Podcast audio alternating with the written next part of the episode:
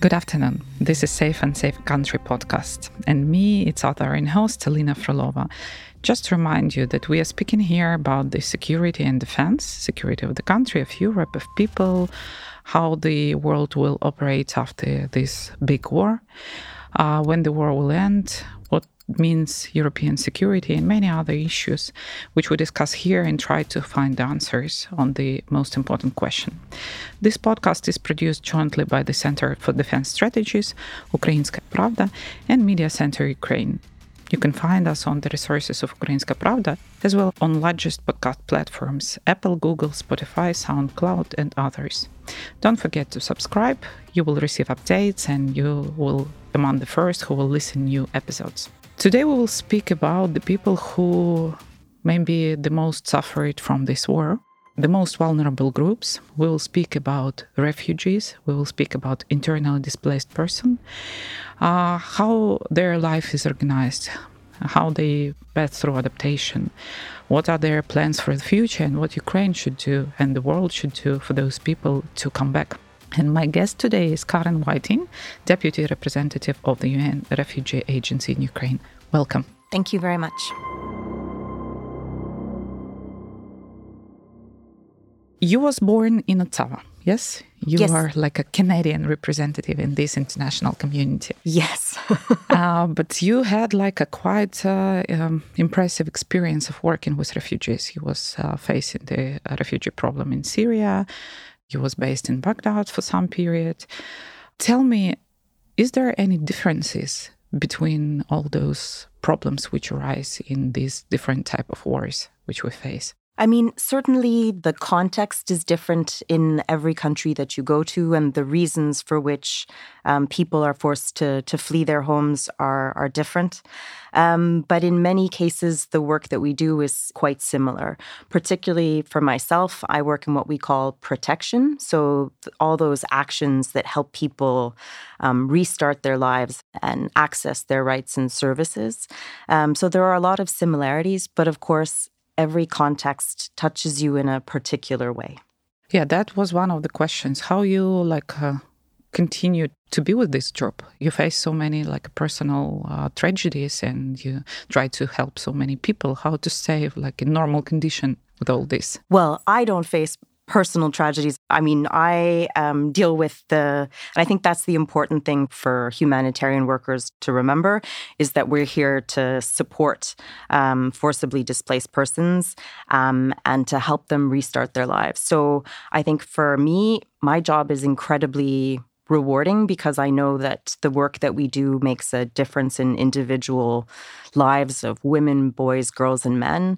And I mean, while much of the work that we do um, deals with crises and emergencies and, and difficult situations, there are some incredibly rewarding moments, like when you help um, a person to obtain the identity documentation that they need to access services or um, which is increasingly rare these days, where you get to support um, a refugee to find, um, you know, a durable solution such as return home or resettlement or integration into the country where they are. So I think the fact that my job is, you know, continually changing, but also so personally rewarding is what helps uh, me to continue uh, to work in difficult conditions.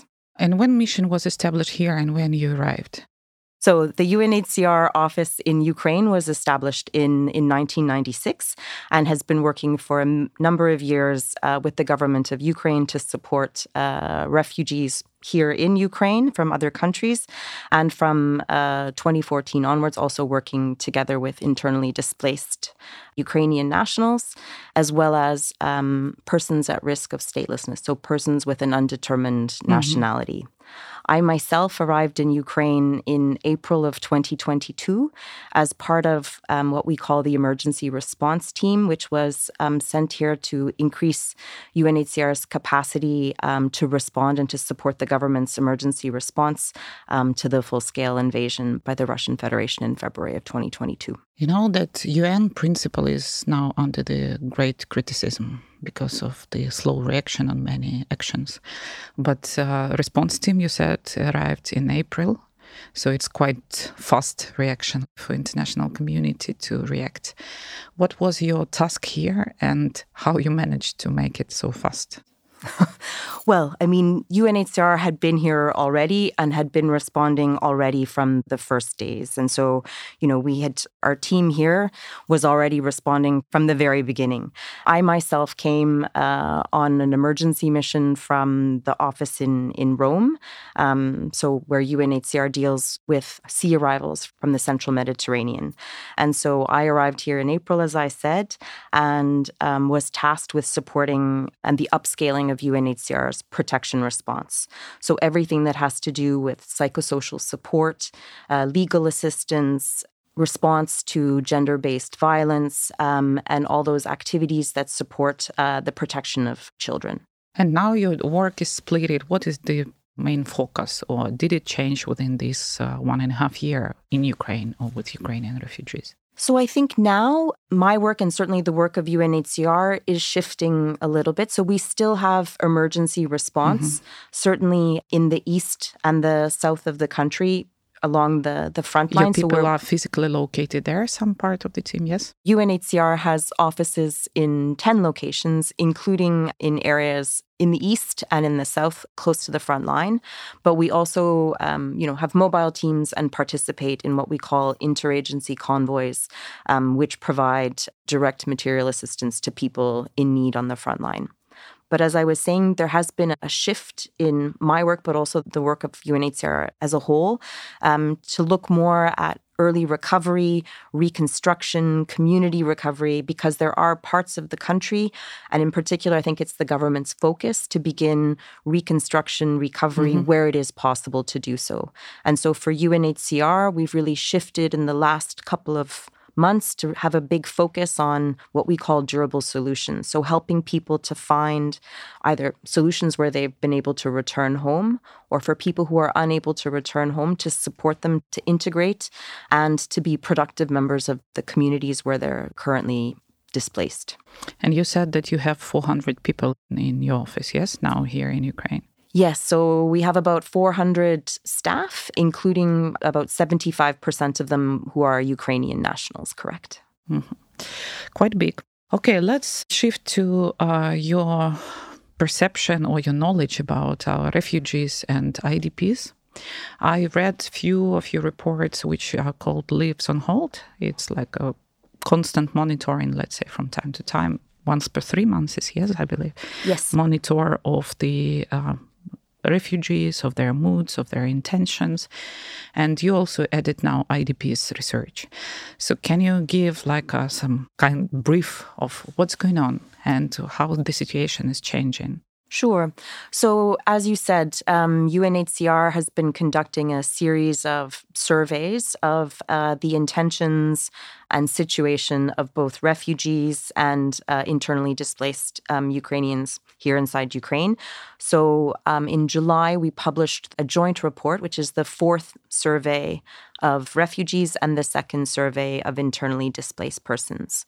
So essentially, these are phone surveys that we conduct on a periodic basis. So, as you say, about every three months to better understand the intentions, but also um, the hopes and the concerns of both refugees and internally displaced persons, um, which will help not only UNHCR um, to better program uh, and to plan how best to support um, governments to support refugees mm-hmm. and internally displaced persons, but also to help us advocate for increased support, both for Ukrainian refugees who are displaced abroad, but also here inside Ukraine to support the recovery of Ukraine, but also the ongoing support to internally displaced Ukrainians. We're speaking now about uh, like 11 uh, million people who were moved or uh, inside Ukraine or outside, uh, around 6 million, which are staying, still staying um, abroad, and 5 million inside Ukraine.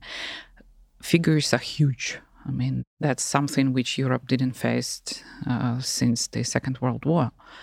And uh, do you have the understanding of how to work and how to manage such big figures, yes, uh, from the point of view of settlement of all the um, problems you issued, from the point of view of communicating to them, especially to those who are staying abroad, to keep the contact with them, to support them abroad, and do you think that Ukraine as a state, not only the government, I mean, that, but the people of Ukraine are doing enough to engage with those people?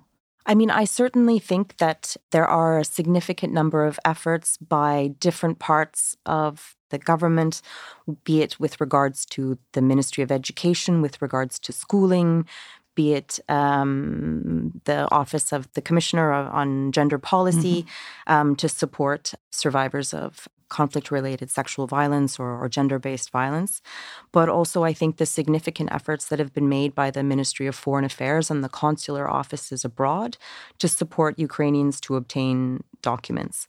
And I think um, what we see also um, from these intention surveys that we've been conducting is that the ability of Ukrainians um, displaced abroad, so refugees to come back and visit um, and to assess the situation, um, to renew their documents, to visit with family members, um, to understand the situation and how it's changed, is a really important way for them to maintain those linkages with Ukraine.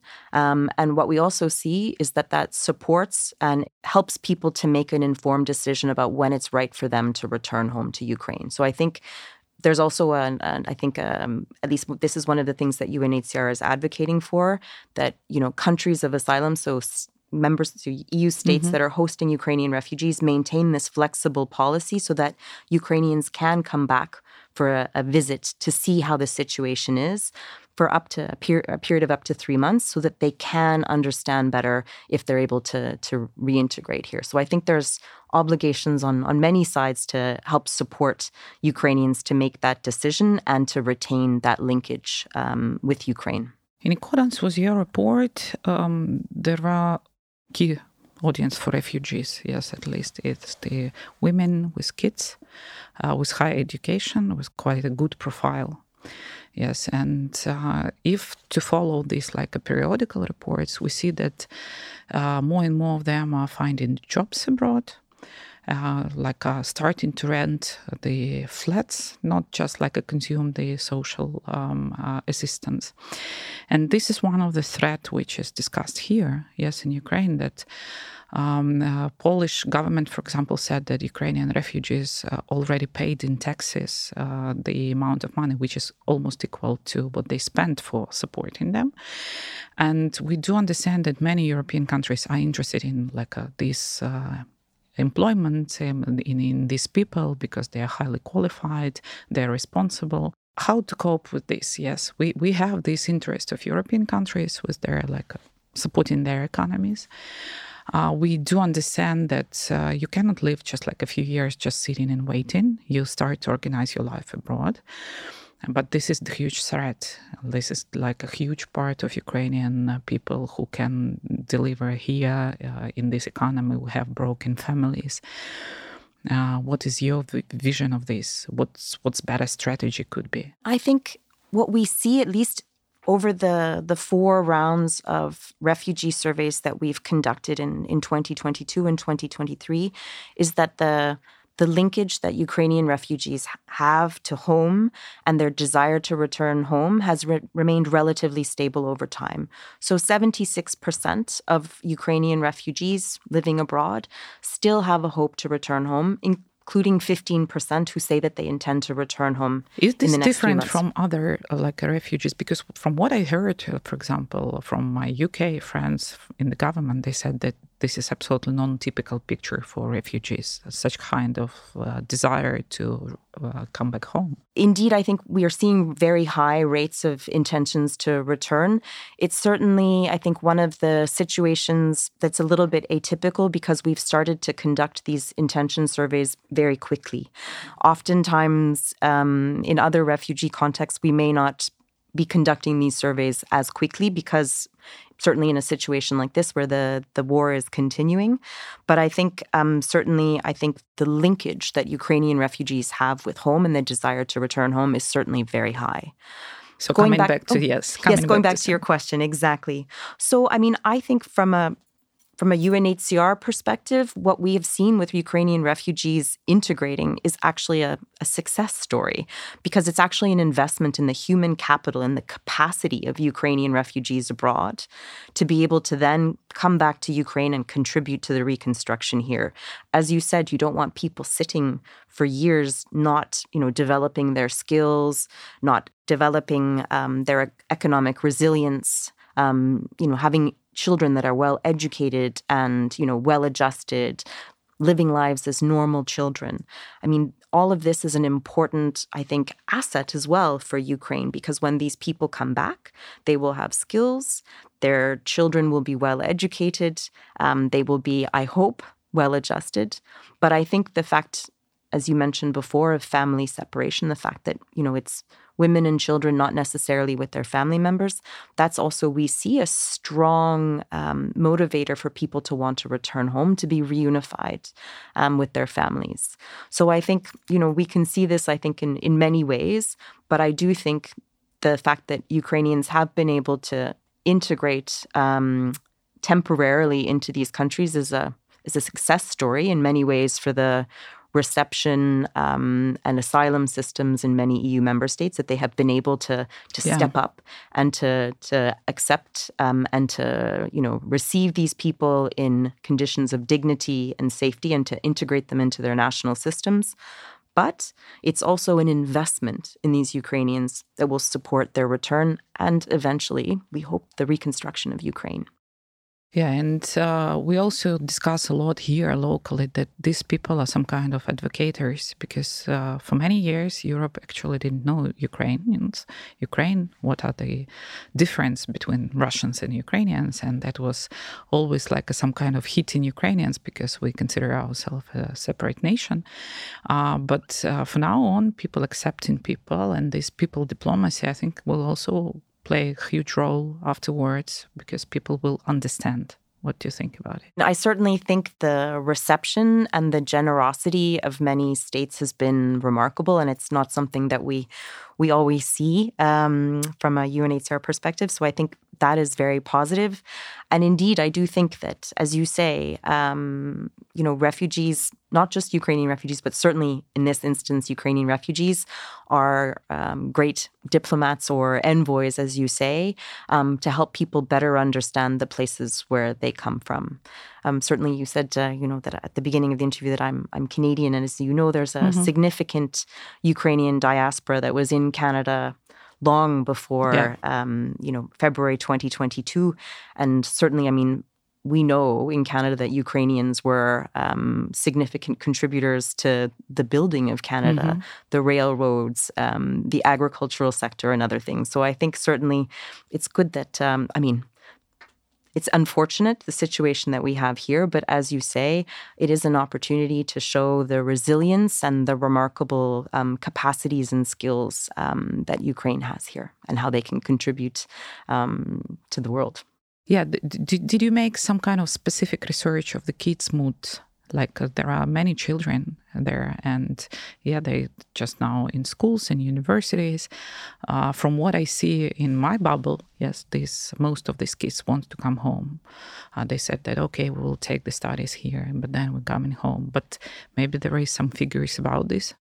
So we haven't conducted a specific um, survey with with a focus on children or or young people, um, but certainly they are amongst the families that we we surveyed, um, and the indication, as I said, is is that there is a, an intention to return home, but we have not conducted specific, um, you know, studies with with these children. But anecdotal evidence, as you say, mm-hmm. is that children do want to come home and and uh, you know. Uh, start to study again in Ukrainian and and have their friends and their communities around them.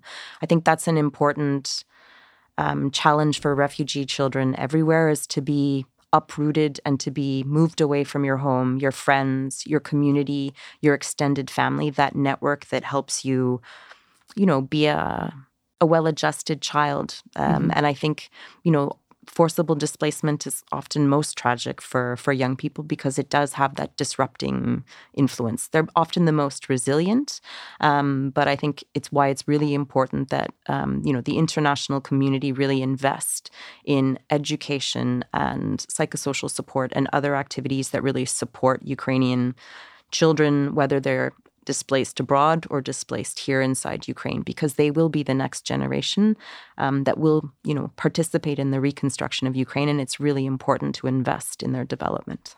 Okay, um, you said that uh, European uh, systems quite well worked in this situation from the point of view accepting refugees. Uh, but we have problem of IDPs inside Ukraine starting from 2014. I mean, they like those who are Ukrainians and those who are moved from occupied territories. And I cannot say that till the last year we cope with this very good because you remember the problem which we had, for example, that refugees till the latest time didn't have a right to vote for eight years. We didn't solve the voting rights for them. We didn't develop the system of how to support them on local and governmental level. And now we faced with this flood of internally displaced persons.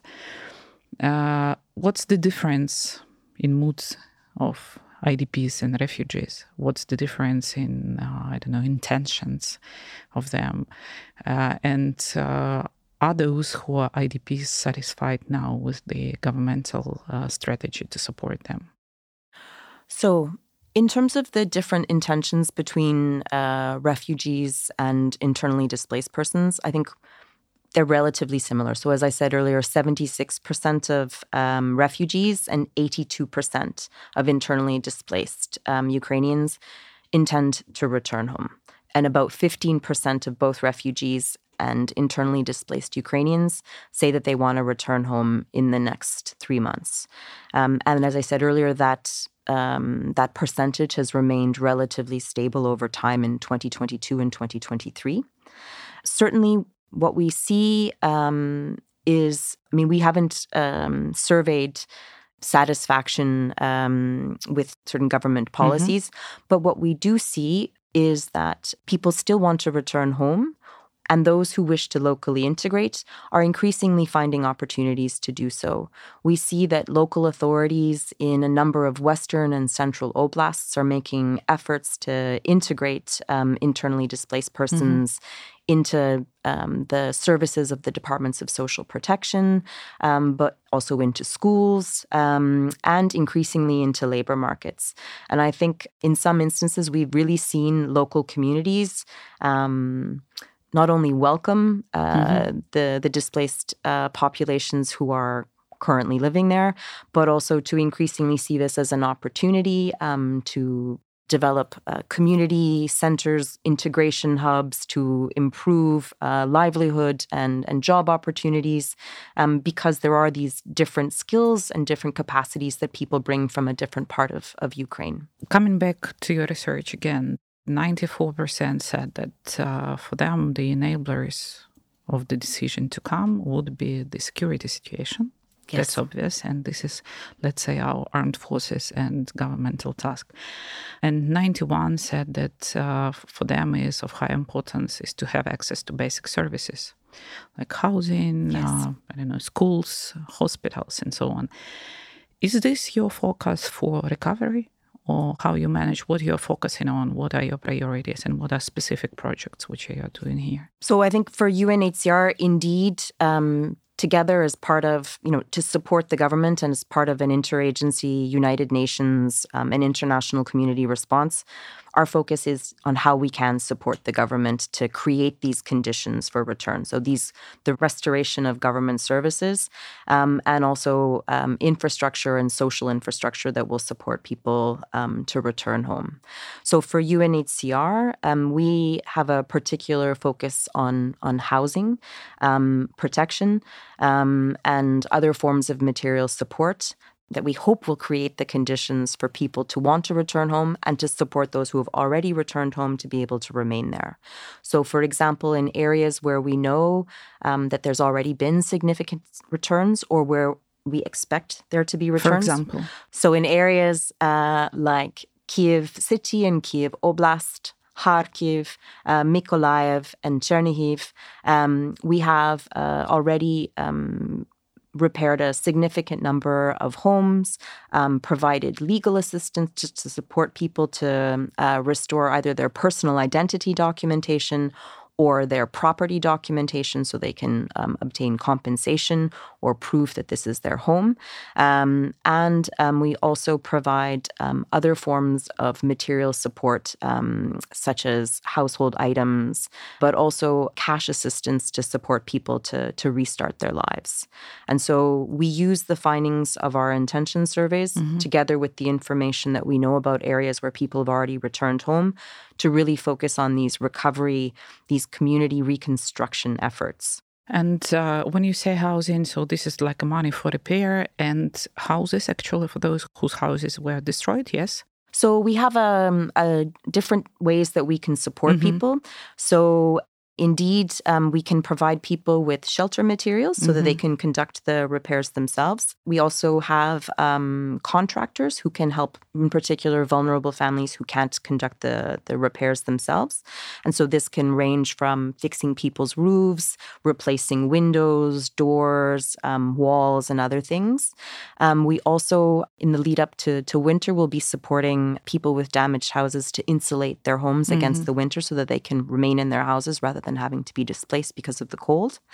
And um, we also have piloted prefabricated Ukrainian built mm-hmm. um, these prefabricated housing units mm-hmm. that we have piloted in uh, Chernihiv and in Kiev oblasts.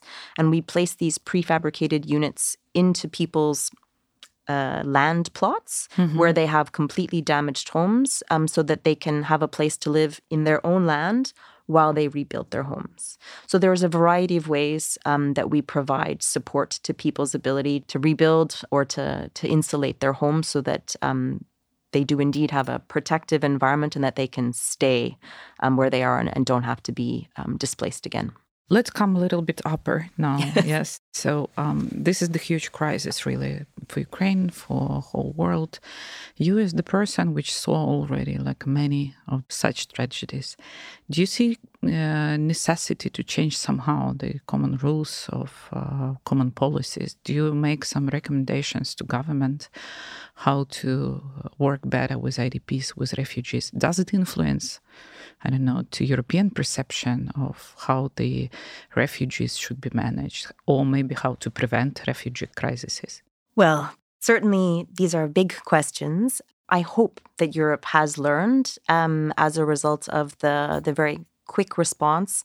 And I think um, in many ways, the, the way that they were able to quickly, um, with the temporary protection directive, provide um, regularized status to mm-hmm. a large number of people very quickly. So both the Ukrainian nationals, but also the, the third country nationals who were also forced to flee mm-hmm. as a mm-hmm. result of the full scale invasion.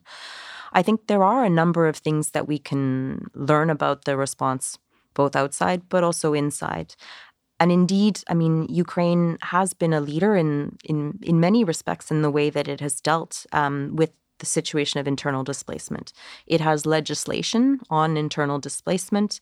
There's a developed system of provision of financial support to people who are forcibly displaced. And the government, I think, is working on innovative and new ways to think about how to find solutions to displacement and also, what we see is a, a whole of government um, response um, with the Ministry of Reintegration, the Ministry of Infrastructure, the Ministry of Social Policy, all trying um, in a joined up way to pilot new and innovative ways to provide support to people who are displaced, but also to lead and to guide the international community and the rest, um, and and you know the humanitarian community, to find ways to already begin this early recovery and and community recovery stage. So I think there are a number of things that we can already learn, and I hope that we will be able to then learn later as well as a result of, of this. Because what we really see is that the government of Ukraine is in the lead, and this is in many situations not not the case. Um, because here, what we really see is that the, the government wants to support its displaced population um, and also um, has a strong leadership role um, in coordinating the international response. Another story about refugees, which looks like a very uh, interesting now, and yes, I do understand also that probably this is not the Ukrainian uh, covering story, but the misuse of uh, refugees as a threat to European countries. Yes, what what Belarus is doing, they um, bring in the uh, refugees, actually immigrants, illegal immigrants, to the border of Poland, and try with them, like with the stick, um, uh, press to make a pressure on European countries. Have you ever uh, faced such a misuse of the uh, people in other situation, and have your organization ever tried to cope with this somehow? So I think it's important to remember that it's the responsibility of the state um, upon whose territory people mm-hmm. are for their their protection. And I think an important role for for UNHCR is to remind these states that it is their responsibility to protect people on their territory, but also that states have a responsibility to accept people who are seeking international protection. And indeed, this is becoming increasingly challenging in a in an era, um, I think, where these issues can become politicized. But I think from a UNHCR perspective, um, the principles underlying the 1951 Refugee Convention remain as relevant as they were in 1951. And I think it's important um, that not only UNHCR, but that other member states, the UN as a whole, um, continue to remind states of these important principles and that these are, are upheld um, because of the, the fundamental right that people have to seek safety and to seek international protection if they cannot have the protection of their own state. Okay, so to finalize, what you see uh, as a focus for the mission for the future? Maybe not this year, because actually I don't think that this year the um, uh, challenges will be different. But in five year perspective, uh, what would be your efforts mainly focused to? So I hope that in five years we will have peace and that we will be continuing to support a return population here. So I think, um, you know, how we can support people to integrate um, back in their homes, or for people who are unable or unwilling to return home, that they're able to to integrate into um, the communities where they have found um, safety. I also hope um, that we will have a significant uh, voluntary repatriation program that will have already completed in five years because those as we know, the, the intention to return home is strong amongst Ukrainian refugees.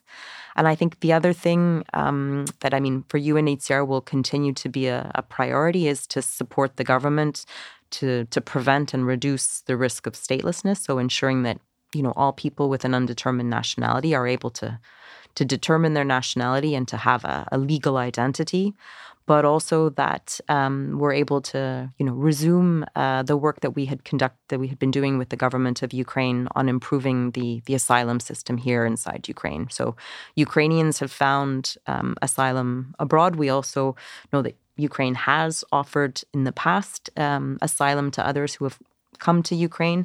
And I hope that we're in five years able to have already, you know, moved quite far um, on the road of, of reforming Ukraine's own, own, asylum system. And that's an important part also of the um, EU integration project of, of Ukraine.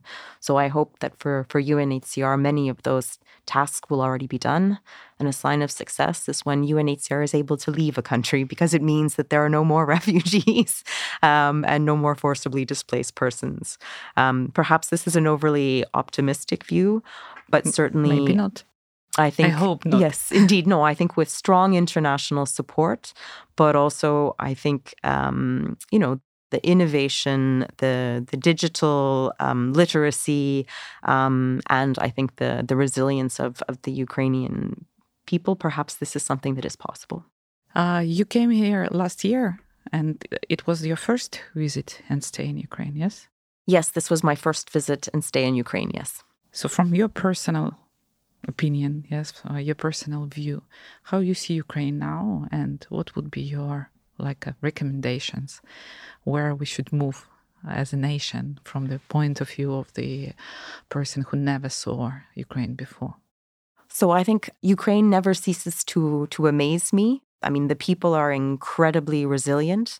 Um, my colleagues in the office can spend all night in um, the bomb shelters with their children and then show up in the office early the next day, ready to take on a full day of work. Um, so I think, you know, I certainly take that lesson away is, um, you know, the importance of resilience and in believing in a, a cause um, and also in, you know, their desire to help their own their own fellow citizens. So I think I've taken away a very important lesson um, by coming here. Um, but I do think the ongoing efforts of the government to already begin talking about recovery now are very important um, because I think that is that will give hope um, not only to refugees, but to internally displaced persons, that there are already efforts that are ongoing to support them if they do return home, and also that the government is working to create those conditions so that people can return home when they feel that they're ready to do so. So I think these are very important um, elements that will contribute to you know maintaining that linkage between people who are displaced and their homes, but also will continue to support these strong intentions that we see for people wanting to return home. That investment in infrastructure, in social services, in housing, in transportation, in the energy sector, but also in livelihoods and in education and with social workers. These are all important, I think, investments and contributions that will continue to support this strong intention to, to return home and, and to want to contribute to the reconstruction of Ukraine. Karen, thank you so much for uh, you being here with me. And I really hope that in five years we will uh, discuss another topics. And I hope that in the whole world after this big war, we will have less refugees who are uh, leaving their countries home because of war. And I hope that international system will uh, not only adopt to the situation, but recover itself to prevent the next big war. And I think that this is the lessons learned we all need to do, that we need to put a lot of efforts in preventing crises more than coping with it. Thank you one more time, and thank you for the, your efforts here. And we, as Ukrainians, we do always appreciate the assistance of our friends. And um, I think that uh, coming back to, I wanted to ask you about the UN, but I won't. Oh. This is one one of the questions I'm asking the many many people, and I think that really UN system should be modernized and uh, transformed very seriously. Uh, but what your agency is doing here, it's really impressive and good job, and I think that many people appreciate it. And this is the good example of how the joint efforts can can be joined yes in, especially in in crisis moments so thank you thank you very much it was a real pleasure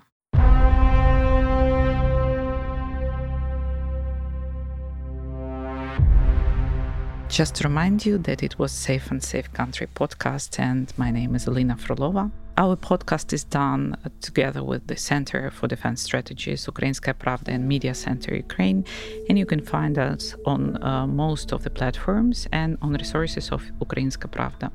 Don't forget to subscribe and to receive updates.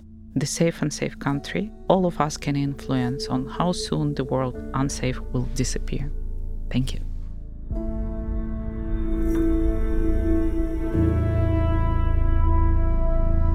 Bye.